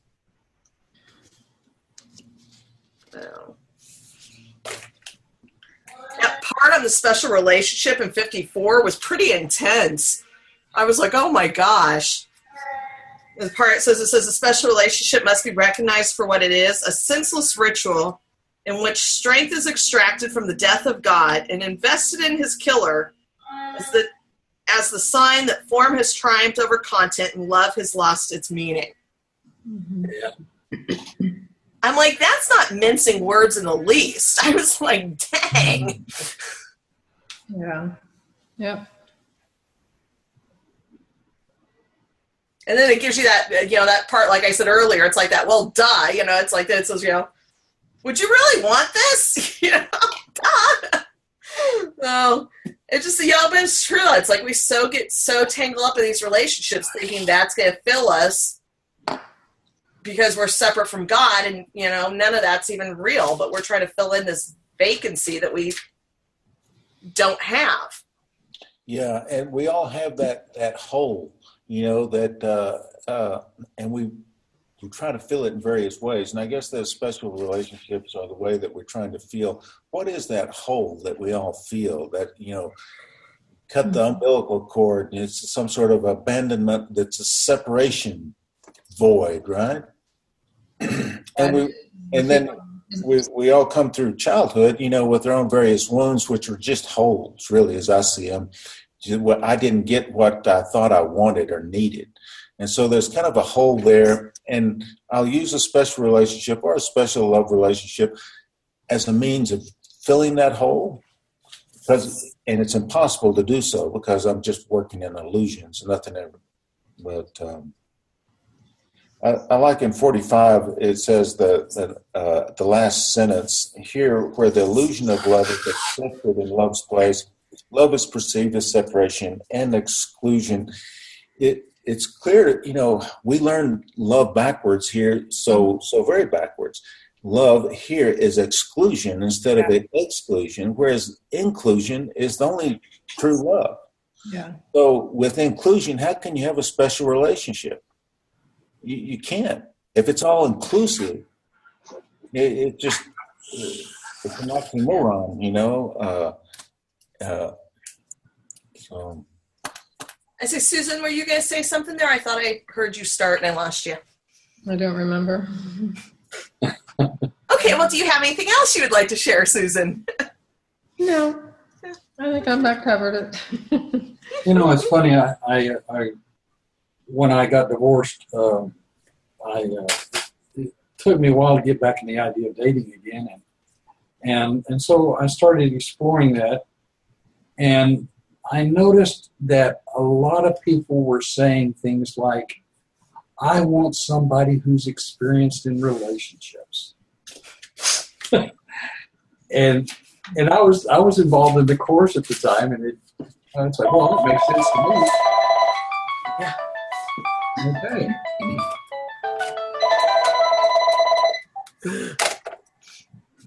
Okay. and, and and as I've gotten more and more into the course, I realized that just like it said, it's you know all it's all they're doing is asking for somebody to be dragged back into the misery that they're having, and and because it offers some level of comfort. And what what what did it say early on? Uh, the special relationship is well, it's kind of a comfort zone. It's it's something to protect. We feel like we're protected and, and safe. Well, yeah, it just seems interesting. uh, The thought that crossed my mind when you said that to say like, oh, I want, I want somebody who's been, who's you know experienced relationships, but they're single now. You're basically saying I want somebody who's failed a bunch. You know, and I'm like, isn't Yeah. that kind of an odd? I mean, they're not saying it. I'm sure they wouldn't think of it that way, but that's what they're saying. Like, hey, I hope you got around a lot, and you, you know, you still haven't managed to work it out. It's odd because it's like, yo, they wouldn't say it. They twist it in their mind, like, oh, this is somebody who's, you know, it's like, Yeah, it was a. Oh, it's crazy the stuff we ask for and don't even realize it. yeah. Well, this is a really good section that we're reading today Mhm. on, on that, and, and it's a real eye opener. A lot of avenues. and I know a lot of thoughts that I've had. So, I wondered what it will be like, you know, if I ever date again or when I do, because I cannot imagine like what you were saying you have dealt with, Jack. I just cannot imagine having to deal with all the other minds that think the way that I always have and don't want to anymore. It's a challenge. It's going to be hard. And I, well, again, I, I I I thought it was hard at the time, but coming through it, I realized that I was causing most of the most of the pain because I was throwing expectations out there, and I was Mhm. dealing with my own inhibitions, you know, uh, of, of, of guilts and fears and, and expectations and things of that nature. And uh, as you begin to slough those things off, you you no longer see them as desirable. it just seems like it'd be a lot more fun to just stay single. It seems that way. And Personally, I think it is. and and there's nothing wrong with that. Some people have got it in their minds that that marriage has to they just have to be married. Yeah. I've got friends like that. Uh, we had a guy in in, the, in our group uh, sometime before you guys, but I mean he just had to be married. his Yeah. wife passed away, but his she got, he got through that, and then it's like just got to find somebody else. Well, uh, somebody else. That's the key. And it, you go. why, why is it that we feel like you're not we're not complete if we don't have another body, you know, with us or something? That, that's the great illusion to to bridge to cross Right. that you are complete, and um, yeah, And there's nothing wrong with it if you if you want to do it for let's just say worldly reasons, okay, whatever they be, whatever you feel like you've got to fit into a mold or something. Uh, I, I see. I, I've got no objection to that. I've got no problem with that at all. Uh, it, it's just I know in my mind that we're all one, and that's what. That's why I have trouble dealing with some of the conflicts that not only enter my mind, that oth- but that others share with me, that I take on and, and struggle struggle with them through, or just through it in my own mind. Yep. So anyway, we have like 30 seconds left. Okay. Yay. So let's pray out real quick. okay. Mm.